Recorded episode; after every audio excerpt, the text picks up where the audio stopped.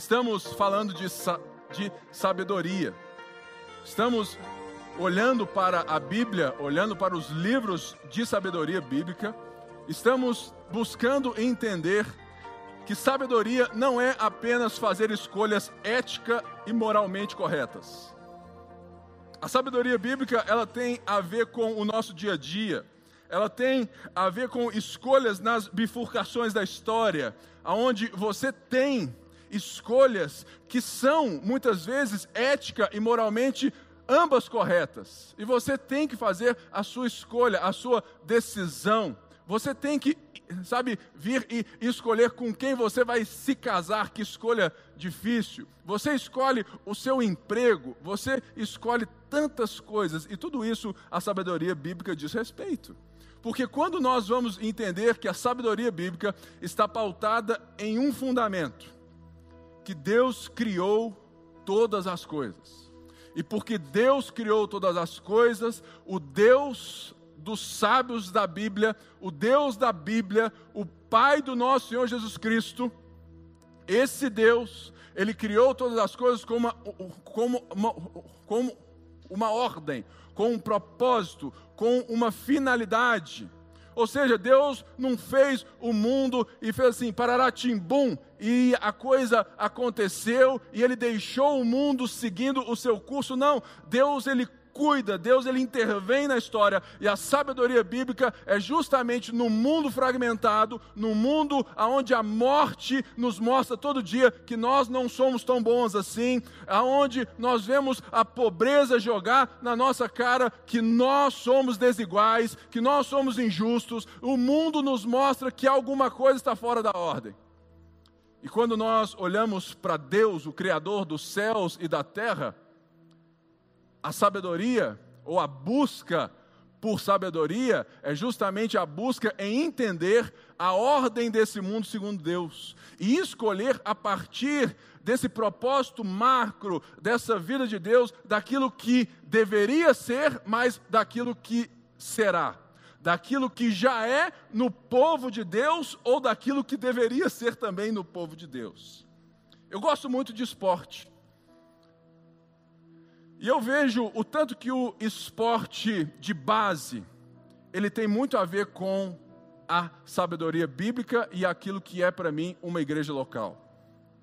O esporte de base, ele é um esporte de formação, não apenas técnico, mas de caráter.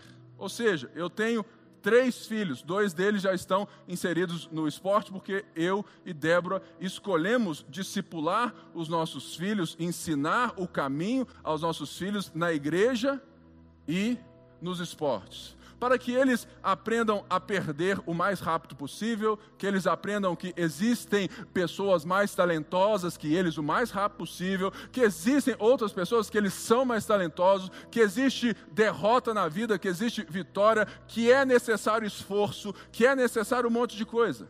Mas o principal que eles estão aprendendo hoje é a formação. A formação de saber não apenas pensar sobre si, mas pensar o esporte que eles estão inseridos. Um deles joga tênis. E ele então, hoje, já tem uma técnica muito boa, mas ele agora ele está sendo formado na estratégia, na mentalidade no jogo, porque se você não sabe, o jogo de tênis é um xadrez físico. Existem todos os cálculos de ângulos, de estatísticas, que quando você vê esses grandes caras jogando, se é que você assiste alguma partida de tênis, você vai ver o tanto que eles sabem que se a bola cai aqui, ele não pode jogar ela aqui, porque ele abre o ângulo X. E o Henrique está aprendendo isso com 10 anos.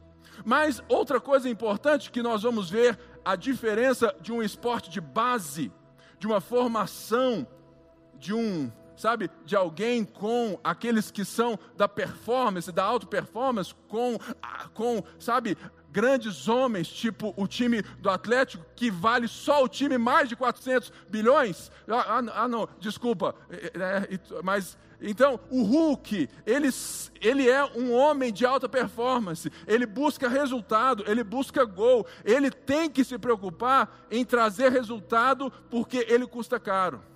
Mas tanto o Hulk quanto qualquer outro esportista já formado, eles têm algo que a sabedoria bíblica nos chama a atenção. Eles sabem discernir as coisas. O Hulk sabe quando ele joga bem. O Hulk sabe quando o time joga bem e, e mesmo assim o time perde porque o outro time foi melhor. O sábio, a sabedoria bíblica, ela tem tudo a ver com saber não apenas ler o interior, mas ler a sua volta de uma forma honesta. De saber que sim, em certos momentos, aquilo que está vindo até mim exteriormente pode provocar em mim um abalo que eu não tenho condições espirituais né, de entender. E por isso eu preciso fazer alguma coisa com isso.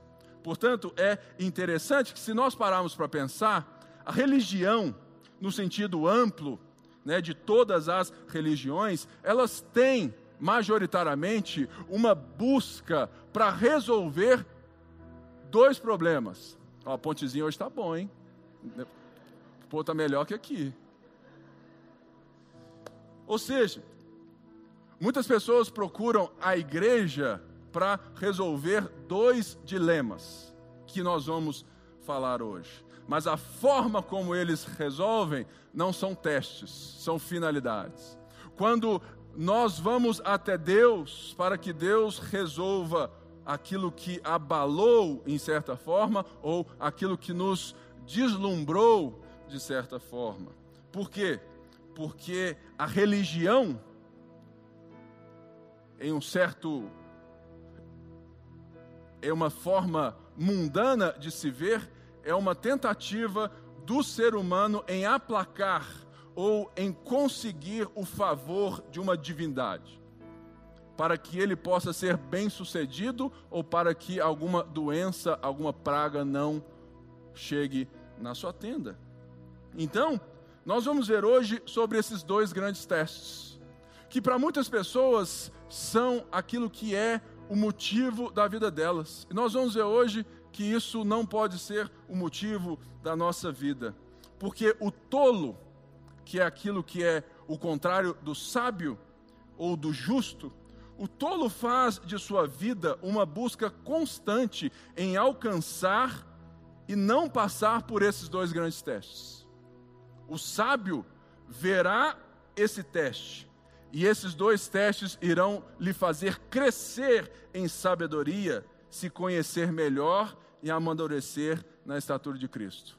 E olha só então o que, que o, o livro diz aí para nós, a partir aqui do verso 5 de Provérbios 3, no verso 5, diz assim: Confie no Senhor de todo o seu coração e não se apoie em seu próprio entendimento. Reconheça o Senhor em todos os seus caminhos, e ele endireitará suas veredas. Não seja sábio aos seus próprios olhos. Tema o Senhor e evite o mal. Isso dará a você saúde ao corpo e vigor aos ossos. Honre o Senhor com todos os seus recursos e com os primeiros frutos de todas as suas plantações. Os seus celeiros ficarão plenamente cheios e os seus barris transbordarão de vinho. Meu filho, não despreze a disciplina do Senhor, nem se magoe com sua repreensão. Pois o Senhor disciplina quem ama, assim como o pai faz ao filho de quem deseja bem. Como é feliz o homem que acha a sabedoria, o homem que obtém entendimento, pois a sabedoria é mais proveitosa do que a prata e rende mais do que o ouro. Esse provérbio, ou esse texto, que tem vários provérbios, eles apontam o que são esses dois grandes testes que, para nós, devem nos deixar atentos, porque são dois perigos diante da nossa vida dependendo da maneira como você os enxerga. Esses testes se chamam prosperidade e adversidade. Olha só o que, que o texto diz. Ele diz: confie no Senhor de todo o seu coração.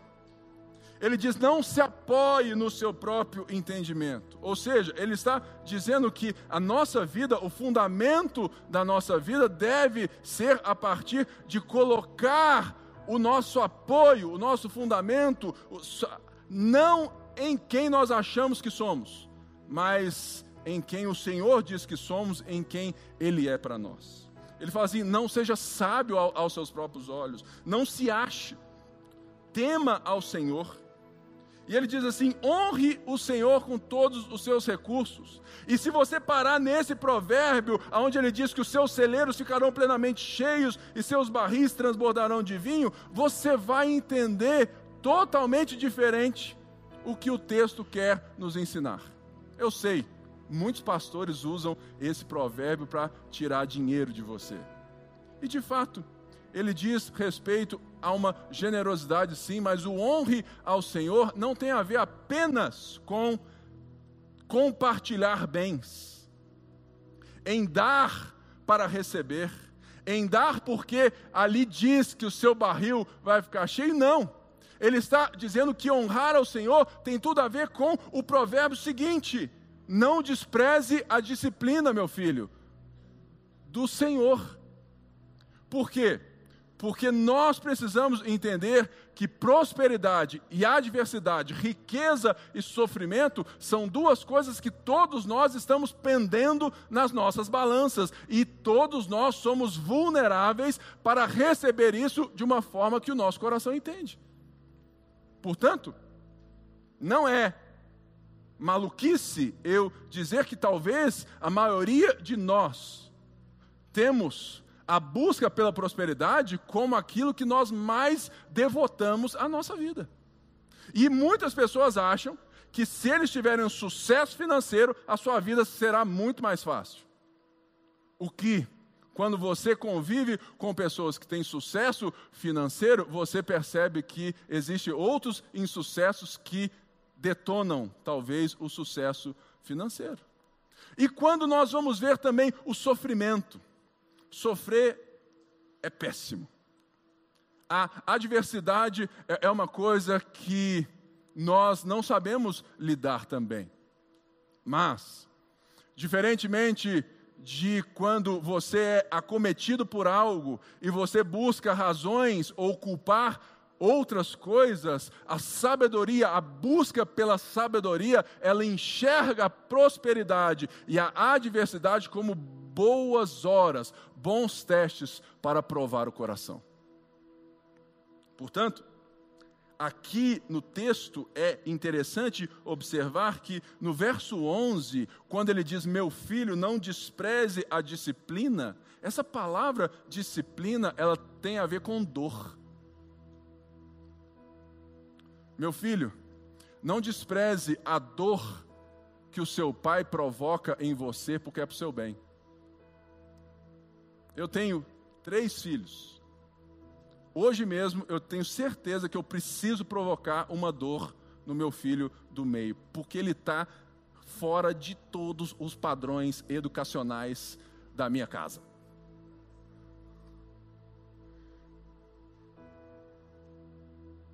Você acredita que ele estava todo mundo dormindo, a Débora dormindo, ele foi devagarzinho a gente estava dormindo, tudo escuro. E ele deu um susto na mãe dele dormindo. Meu pai.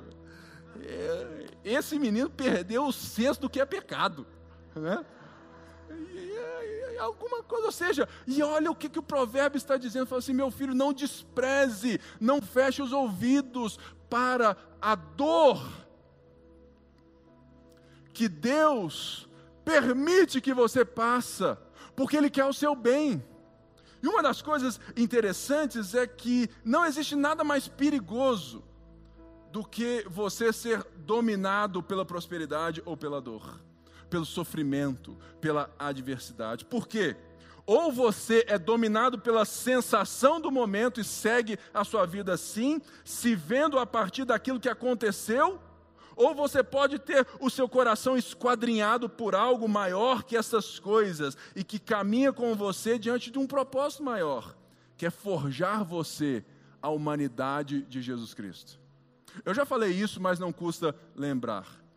O propósito de Deus na sua vida, enquanto nós estamos vivos nesse parênteses do já, que Cristo já venceu, que Cristo já reina na sua igreja e já comanda todas as coisas, mas que ele ainda não voltou para colocar tudo no eixo, é justamente porque antes de resolver e de, de dar a você a sensação de falar de boca cheia que Deus te chamou para reinar por cabeça e não cauda, que você é mais que vencedor em Cristo Jesus, Cristo está fazendo em você por meio do Espírito Santo, Ele está discipulando o seu coração. É por isso que a prosperidade e a adversidade são grandes testes porque eles vão mostrar para você o que está acontecendo lá dentro. Eu conheço muita gente rica e muita gente pobre também. Mas eu acho engraçado que todo mundo que ganha dinheiro ou que tem né, nome em algo, nós passamos a achar que essas pessoas sabem de tudo. Vamos aqui, o Léo. Léo é um senhor, ele é um, um cara, um, um cara né, muito bem sucedido, um, um advogado. Né? Então vamos então falar assim que ele está vivendo um bom momento, com muitos contratos, tudo mais, ganhando muitas causas. E o dinheirinho está pingando lá. Pim, pim, pim, pim. Trocou de carro, trocou de casa e tudo mais. Agora não é mais para Guaraparis, é para Paris mesmo. Mas quando você conversa com o Léo, aquele cara que toca na igreja desde 15 anos, você pode perceber que talvez a forma como o próprio Léo se enxerga mudou.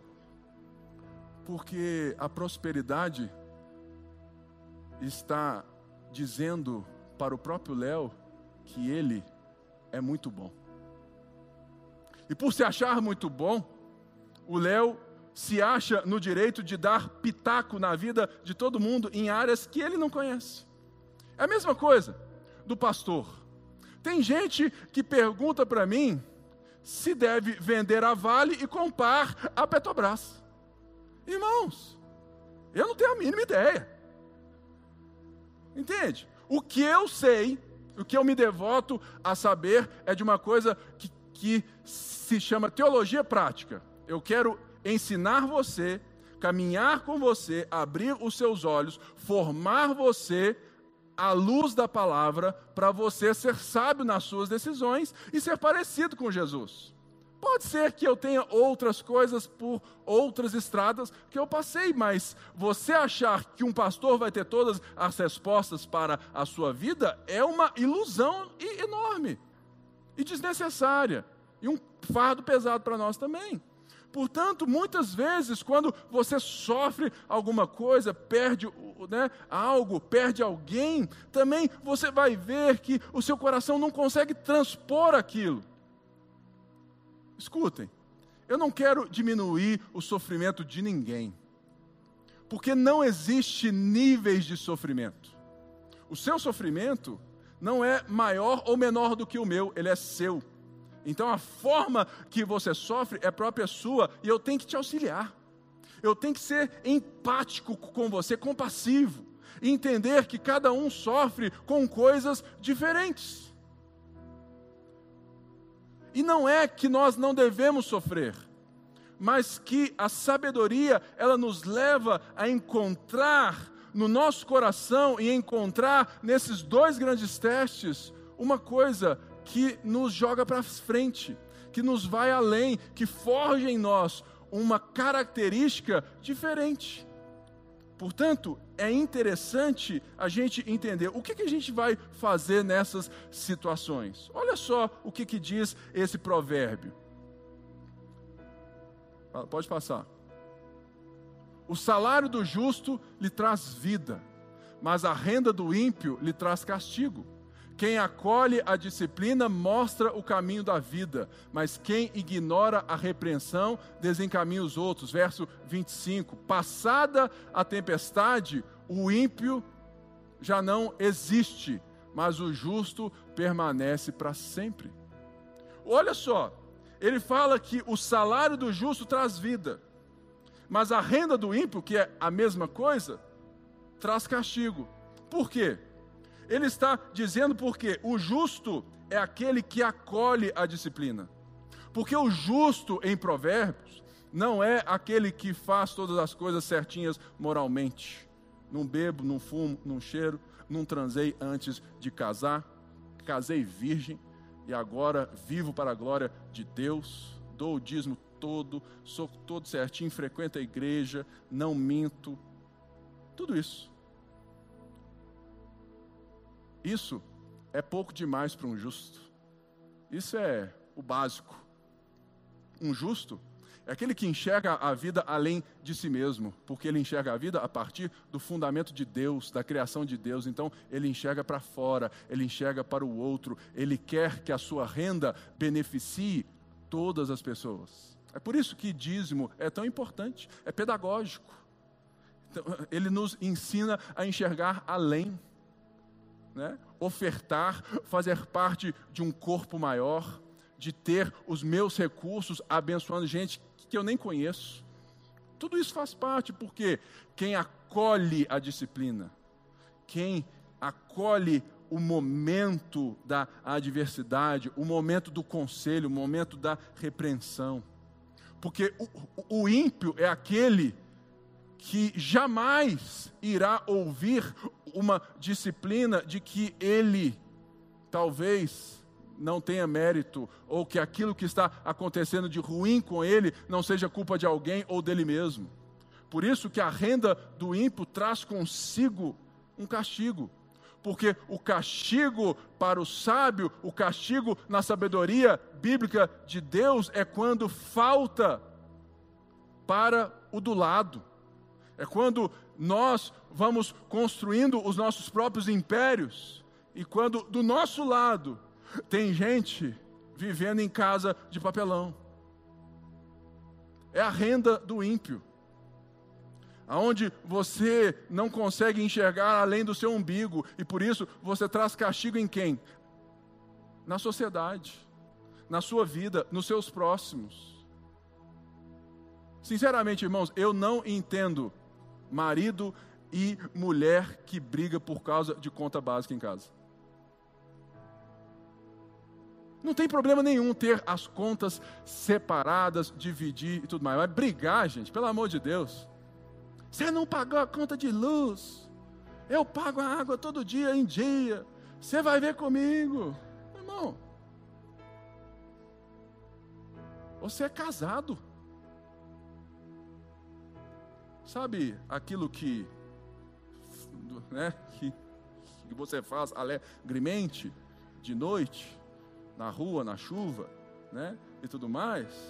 Isso é a renovação de votos, que fala assim: eu estou contigo na alegria ou na tristeza, na saúde ou na doença. Se atrasar o seu boleto, eu pago. E a gente fica brigando por quê? Porque a prosperidade toma o nosso coração, falando assim: viu, eu sou melhor do que você. Mulheres que olham os seus maridos, que não tiveram talvez o sucesso, porque se você ver na nossa geração, as mulheres elas crescem muito mais rápido que os homens. Enquanto elas já formaram, a gente está ainda no FIFA 19, jogando PlayStation. É, não é verdade? É verdade. Né? Na igreja, as mulheres dão banho nos homens, em várias coisas. Ora, é óbvio que na vida adulta, a chance de mulheres ganharem mais do que os próprios homens é enorme. E qual o problema?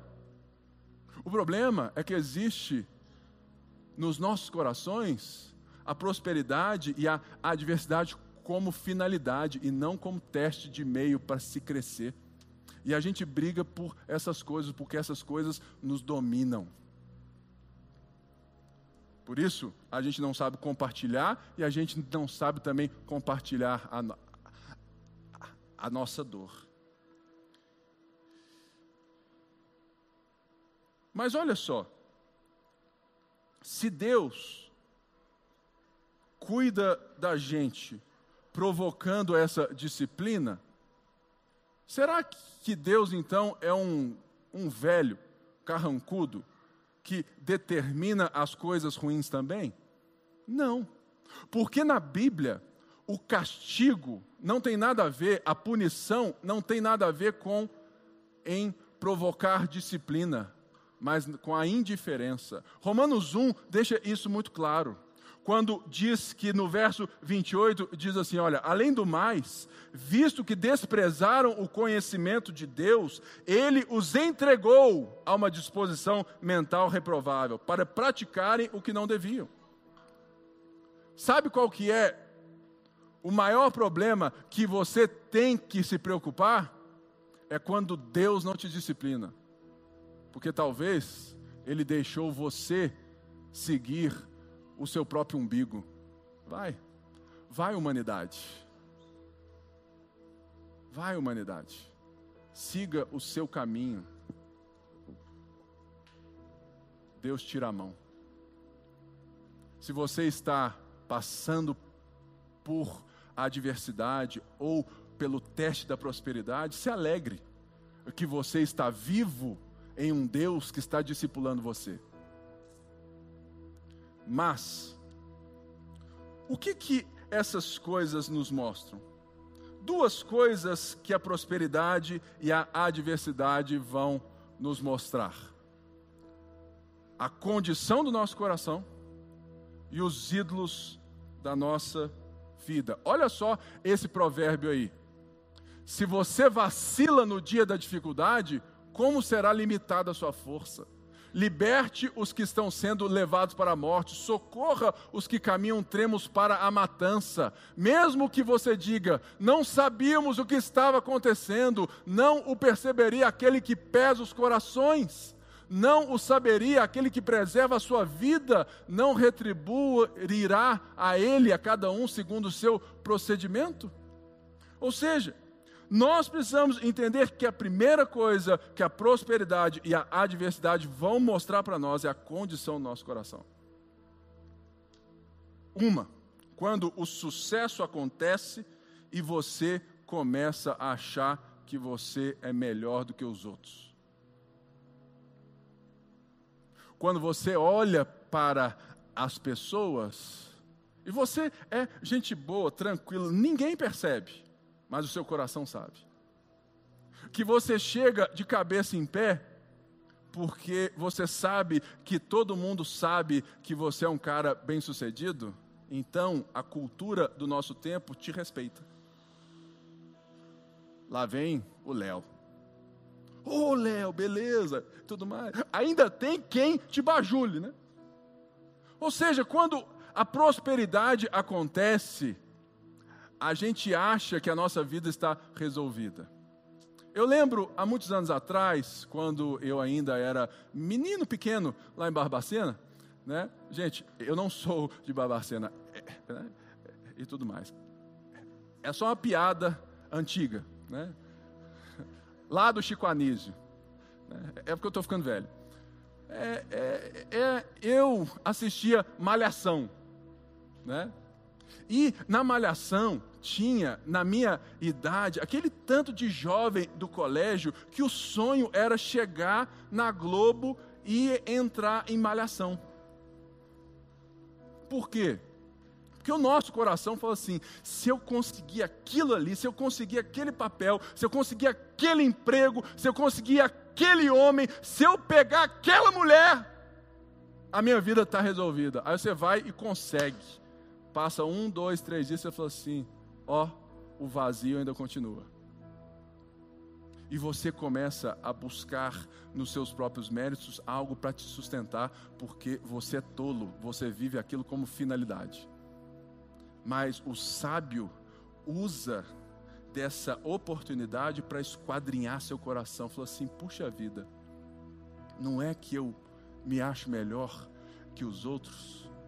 Deus, tem misericórdia de mim.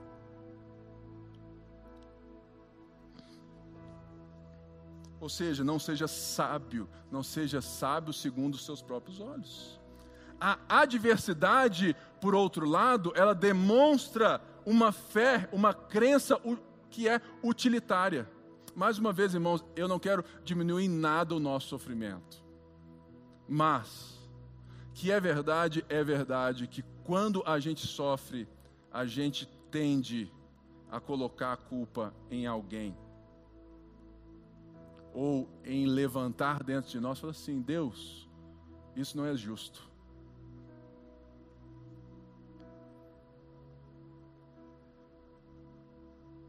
nós vimos muitos irmãos morrendo por causa do vírus. Irmãos super piedosos, até mesmo irmãos que pregavam que a cura divina era assim, instantânea, era só ter fé. E eles morreram. E uma das coisas que nós precisamos aprender é que a fé utilitária nos coloca no mesmo padrão de fé de todas as outras religiões. Eu faço para não sofrer. Eu frequento a igreja, eu dou o dízimo para que o devorador não chegue na minha casa. Eu, eu, eu faço tudo certinho para que eu seja bem sucedido, porque o pastor falou que Deus prometeu que eu vou viver, que eu vou reinar em vida, que eu vou ser cabeça e não cauda. O pastor falou. É de fato, muitos pastores estão falando isso. E se você percebeu, a minha pregação, ela está mostrando o fundamento do erro da teologia da prosperidade. Porque a teologia da prosperidade é o que? É tentar pregar um evangelho que resolve a prosperidade e a adversidade como finalidades. Se você está sofrendo, é falta de fé. Se você prosperou, é porque você profetizou, porque você creu. Cara, que Bíblia é essa? Que evangelho é esse? Muito pelo contrário, não despreze a disciplina do seu pai, porque ele cuida de você, porque ele te quer bem. Porque aquilo que estraga o homem não é aquilo, não é aquilo que nós temos, mas é como nós temos. Ser rico deve ser muito bom mas todos os ricos que eu conheço sofrem. Eu tenho um, um certo medo de gente que usa as coisas assim de uma forma muito simples. Assim, ah, se eu, se eu tiver dinheiro um dia, irmão, deixa eu te contar uma coisa.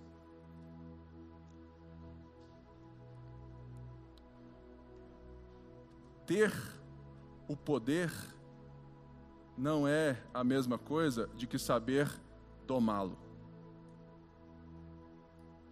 Eu conheço muita gente que trabalhou muito, mas que quando chegou lá, não soube lidar com o tamanho do poder que recebeu, do poder aquisitivo, e acaba se corrompendo. Na mesma coisa com a adversidade. Irmãos, a natureza humana nos ensina que quando tudo está ruim, a maioria das pessoas se comportará negativamente. Ah, perdi o emprego? Todo mundo faz isso, eu vou fazer também. Já que Deus não me abençoou, Irmãos, é verdade que a, a nossa natureza nos mostra que quando está tudo ruim, todo mundo vai fazer errado, achando que está tudo certo, que tem um álibi, porque elas são raivosas, egoístas e orgulhosas. Mas o contrário também não é proporcionalmente igual, porque quando coisas boas acontecem, não quer dizer que as pessoas parem de fazer as coisas egoisticamente, raivosamente ou erradamente, porque elas continuam. Porque o tolo é aquele que, na adversidade, ele busca desculpa pra, para viver como todo mundo faz e se resolver, porque senão ele vai ter isso, aquilo, e o rico, quando não percebe isso, ele também faz tudo para que ele tenha mais. E ele se fecha no seu próprio egoísmo, por quê? Porque ele se acha mais merecedor do que os outros. É um perigo, irmãos. É um perigo. É um perigo. Uma das coisas que eu oro aqui na ponte é que ela não cresça rápido demais. Por várias coisas. Uma, que eu sei que eu sou um pecador e lidar com muito poder é difícil. Até porque eu já estive lá. E segundo e principal, é porque se nós tivermos um acúmulo de pessoas né, muito rápido, a nossa capacidade de passar pelo teste ou pelos testes, caminhando juntos, formando uns aos outros, vai ser menor. E a nossa formação de liderança e várias outras coisas vai ser pressionada, porque vai ter mais gente para ser formada, só que o corpo de liderança ainda vai estar aquém daquilo que ele precisa. Eu tive o privilégio de ficar 10 anos, irmãos, 10 anos com um pastor me formando para ser um pastor. 10 anos. Já lavei muito banheiro, já fiz muito som, já fiz louvor, expulsei muito demônio, já tirei disso, já fiz de tudo na igreja. Aí você olha assim, olha lá, o Pipe é fácil para ele. Cara, já fiz de tudo. Eu já passei pelo caminho. Eu sei o que é necessário. Por quê? Porque tem gente que acha que é só chegar aqui e falar, tem gente que acha que ganhar dinheiro é só chegar e ter aquela oportunidade, tem gente que acha que resolver um problema é uma coisa simples, mas não é, o coração está envolvido. Portanto, além de demonstrar a condição do nosso coração, a gente precisa entender que sob estresse, sob estresse, o ego grita. Quando a gente está sob estresse, e é impressionantemente, a nossa geração, ela tem esse problema, porque nós temos um problema enorme de estar sob estresse. Um, porque nós não somos tão resilientes quanto os nossos pais. Dois, porque o nosso mundo cobra de nós uma instantaneidade que não existe no tempo cronológico. Então, a gente vive sob estresse. E o estresse vai nos fazendo tomar decisões apressadas, apavoradas e instintivas. A gente age no instinto de sobrevivência, e quem age para sobreviver é tolo. Porque Jesus, quando foi tentado no deserto, ele foi tentado justamente na sua divindade. Ele falou assim: Olha, eu sei que você tem poder. Então, e eu sei que você está morrendo de fome. Usa aí o seu grande poder e mata a sua fome. Dá ordem que, que então que transforme essas pedras em pães. E o que, que o sábio fez? Nem só de pão viverá o homem, ou seja, eu vivo segundo a ordem e os propósitos de Deus. Deus me sustenta. Levando Jesus ao mais alto pináculo. Se joga daí, que eu sei, que está escrito lá nos Salmos. Dá ordem aos teus anjos. E ele vai sempre respondendo na toada que a gente está vendo que o sábio, ele se apega a Deus, que o supre e, o nos, e que de fato nos conduz no meio dessas duas coisas. Portanto, a outra coisa que nós vemos desses grandes dois testes é são os ídolos do nosso coração. Ou seja, quando nós remoemos algo demais, quer dizer que provavelmente a gente tem algo maior no nosso coração do que o próprio descanso no cuidado de Deus. Pastor, ele terminou comigo. E eu nunca mais consegui namorar ninguém. É porque ele era maior no seu coração do que deveria ser. Não tem nenhum problema em amar as coisas, em gostar das coisas. O problema é quando nós amamos as coisas, amamos as pessoas numa proporção que elas não foram criadas para serem amadas. Nós deificamos pessoas, nós divinizamos coisas e nós reduzimos o tamanho de Deus. Mas quando eu entendo que Deus é aquele que nos criou, eu devo amá-lo todo o coração, de toda a minha força, com todo o meu entendimento. E quando eu faço assim, eu vou amar a minha esposa da forma correta, porque Deus, a quem eu amo, Ele equilibra os meus amores. Eu vou amar o meu time de futebol da forma correta. Eu vou é, rir quando ele ganha e eu não vou chorar quando ele perde. Por quê? Porque é só um time de futebol. Eu vou amar meus filhos, eu vou me devotar a eles, eu vou amar o meu emprego, eu vou ser excelente neles, mas eu não vou me desesperar. Porque eu amo a Deus e Deus cuida de mim. E ainda que eu ande pelo vale da sombra da morte, não temerei mal algum. Essa é a visão do sábio. Por quê? Porque quando você sofre, a nossa tendência é culpar alguém. Lembra de Adão? Você é, foi, foi ela. Aí a culpa é de todo mundo.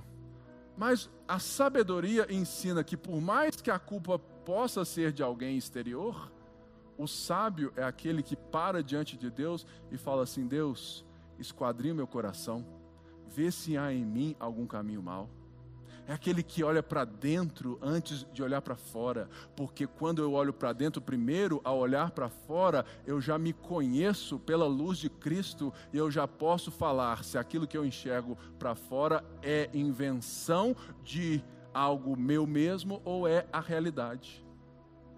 Entende? Ou seja, mesmo que você esteja sendo injustiçado, a sabedoria te chama a olhar para dentro a não responder enquanto Deus não esquadrinhou seu coração.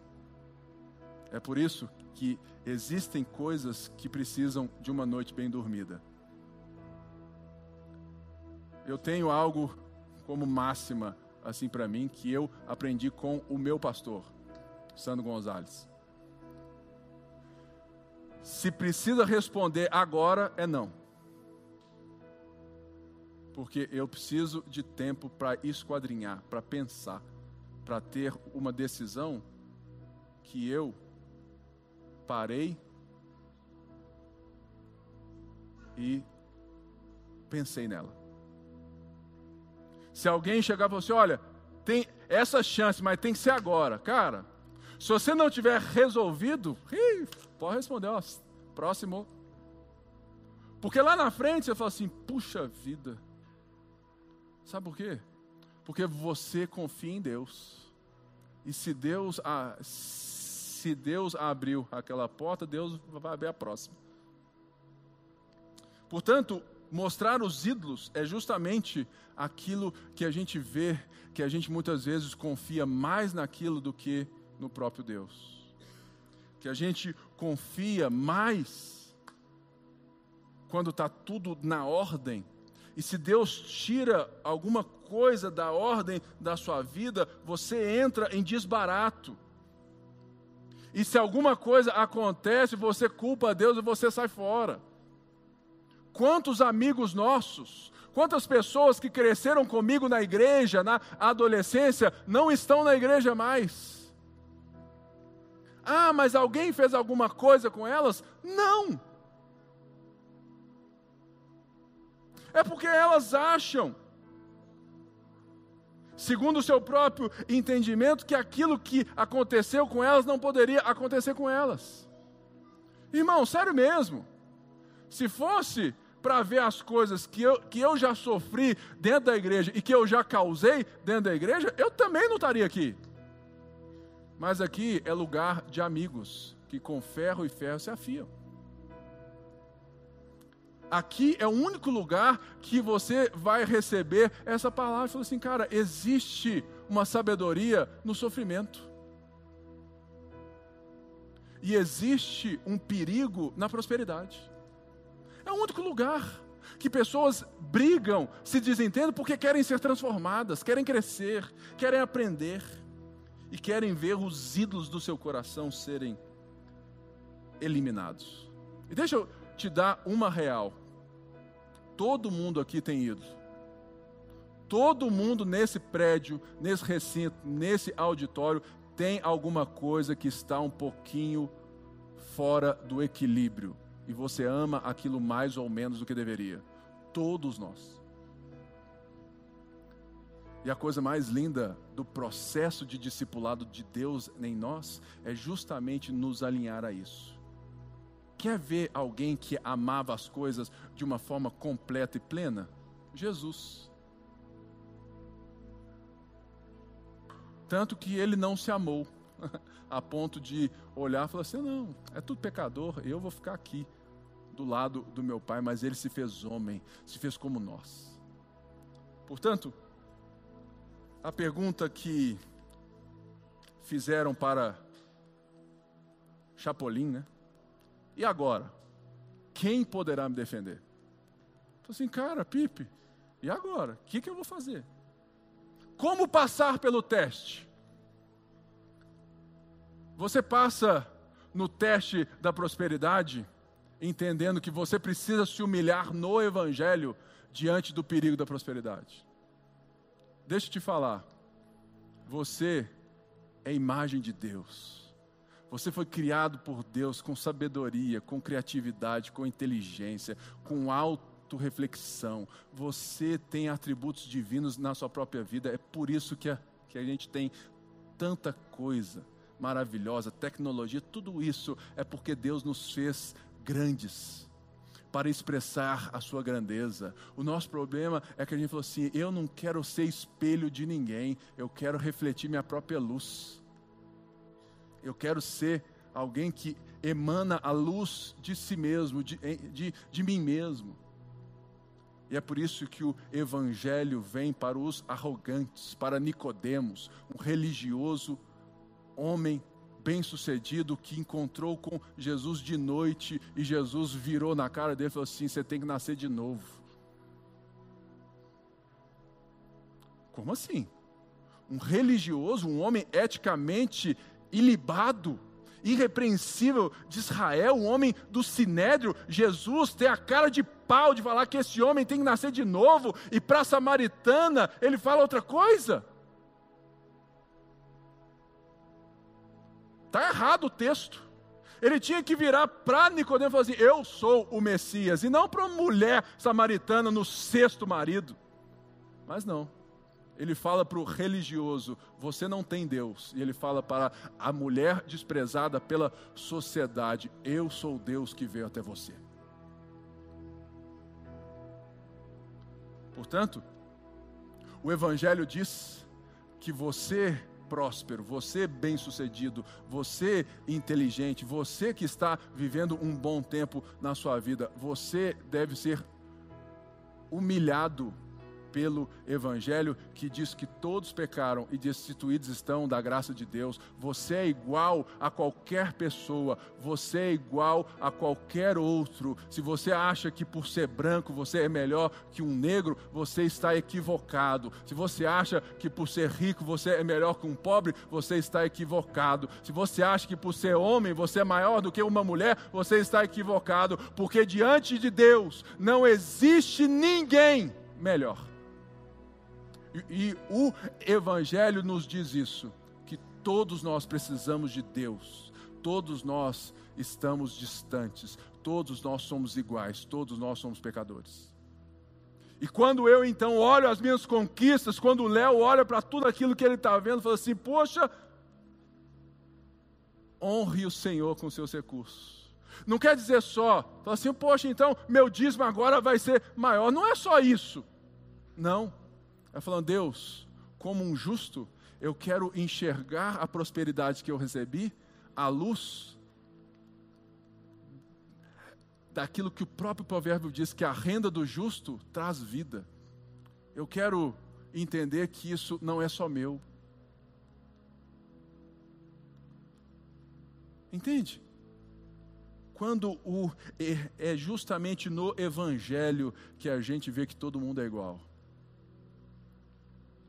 Olha só esse texto de Tiago.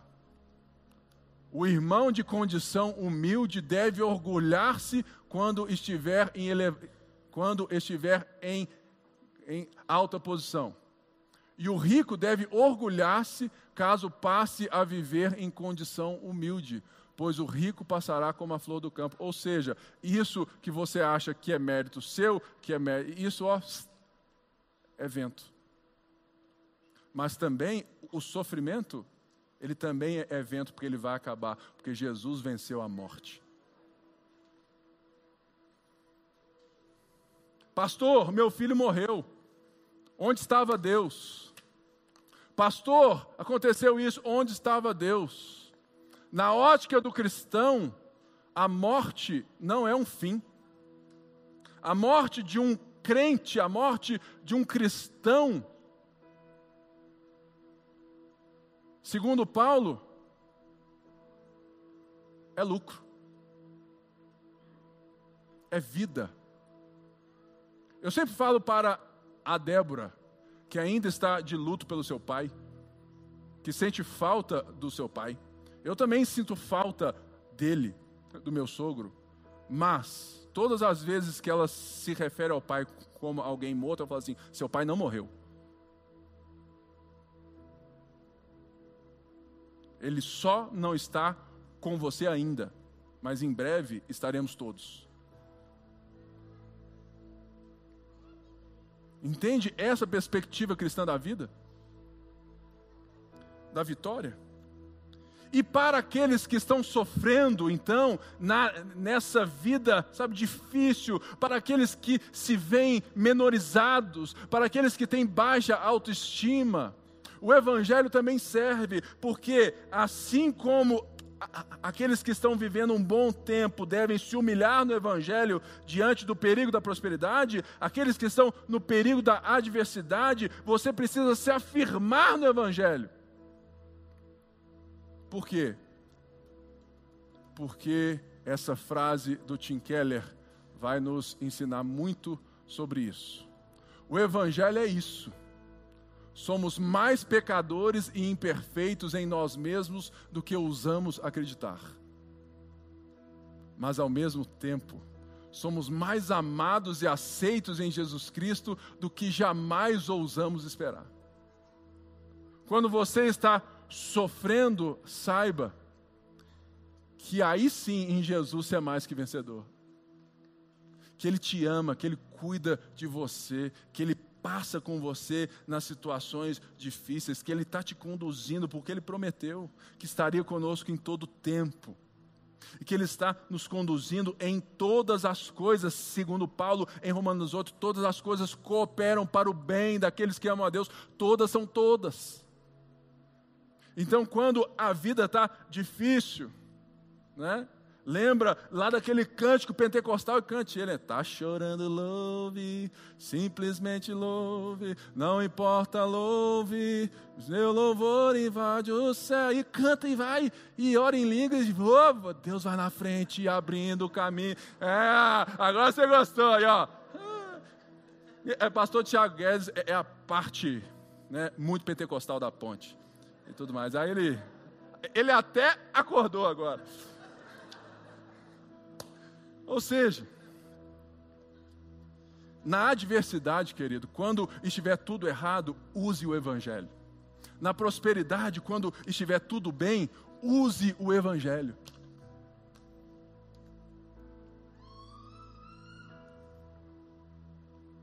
Eu acho lindo, porque na Bíblia, a palavra disciplina nunca tem a ver com punição.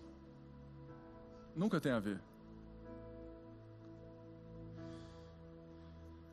Mas nós, nós às vezes nós entendemos assim porque nós, nós somos seres humanos que entendem a palavra disciplina como a punição.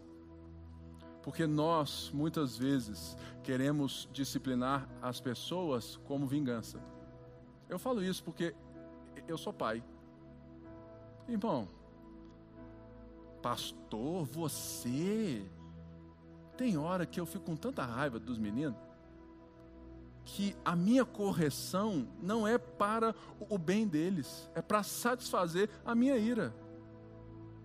Aí você se exalta, fala demais, deixa 50 minutos de castigo, né? Você quer espizinhar. Aí você fala, não, lá em casa não tem isso não. Poxa, parabéns. Você já passou no teste. Porque lá em casa meu pai. Mas a gente vai ver isso aí juntos mais para frente. Irmãos, Deus, Ele está nos conduzindo nesses testes não para que você seja reprovado. Até porque, mais uma vez, Deus não está predeterminando isso. Deus está usando as circunstâncias de um mundo caído para ensinar você a ser um ser humano segundo o filho dele. Portanto, como que eu sei que Deus me ama e não apenas me pune ou recompensa segundo as minhas escolhas? Por que que nós evangélicos cremos em um Deus que, não apenas retribui segundo as minhas ações? Serasa limpo, crédito. Serasa sujo. Cortou o crédito, perdeu o emprego, é deserto. E ele fica lá do céu rindo, ha, ha, ha, ha, ha. Né? Irmãos, esse não é o nosso Deus. Sabe por que, que eu, eu posso ver Deus de outra maneira? porque o Deus Pai do nosso Senhor Jesus Cristo, ele fez isso para nós. Hebreus 4 diz assim: Portanto, visto que temos um grande sumo sacerdote que adentrou os céus, Jesus, o Filho de Deus, apeguemos-nos com toda a firmeza à fé que professamos pois não temos um sumo sacerdote que não possa se compadecer das nossas fraquezas, mas sim alguém que, como nós, passou por todo tipo de tentação, porém sem pecado. Assim, aproximemos-nos do trono da graça, com toda confiança, a fim de recebermos misericórdia e encontrarmos graça que nos ajude no momento da necessidade. O nosso Deus se fez homem sofreu o nosso sofrimento, viveu a nossa dor.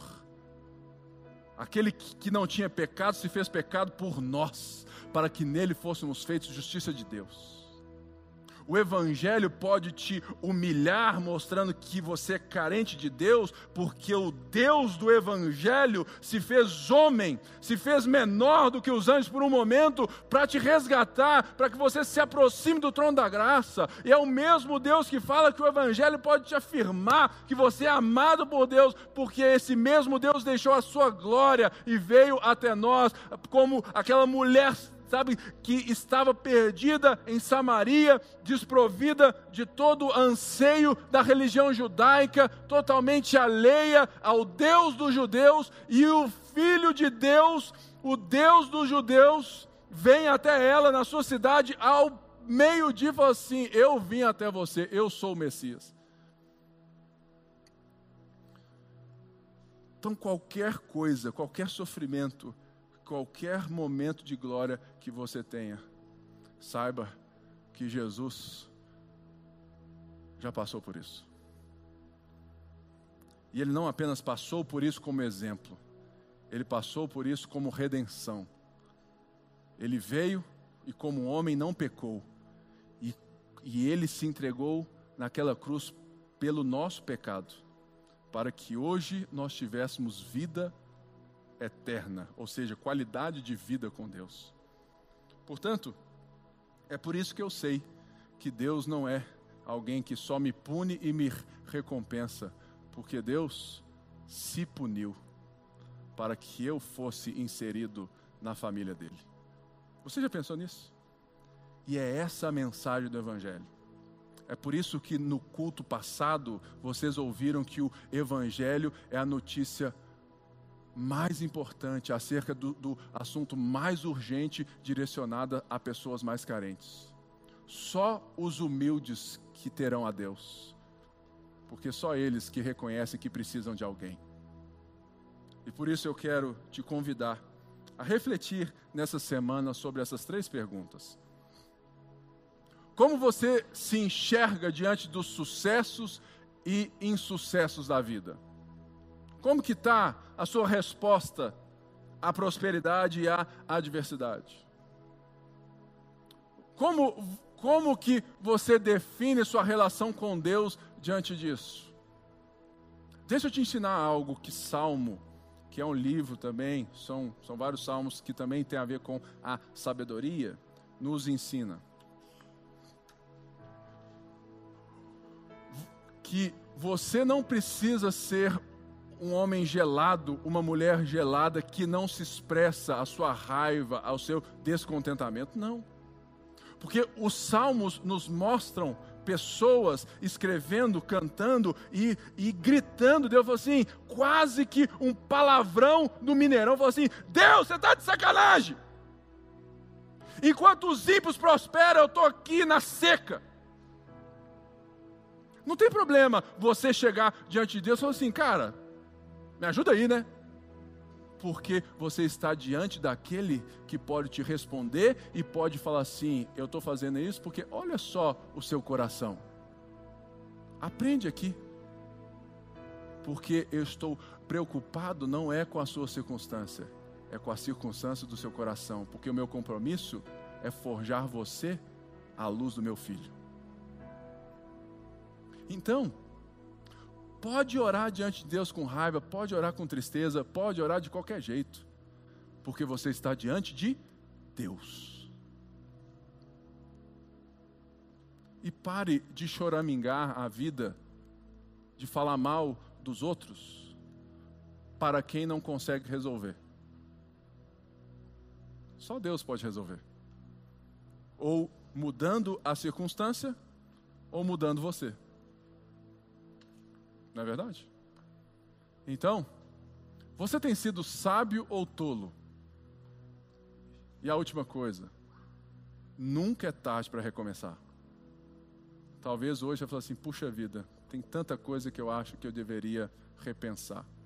Pois é, hoje é o melhor dia para você recomeçar a enxergar a vida de outra maneira. Porque 2022 pode ser um ano diferente. Senhor, muito obrigado, porque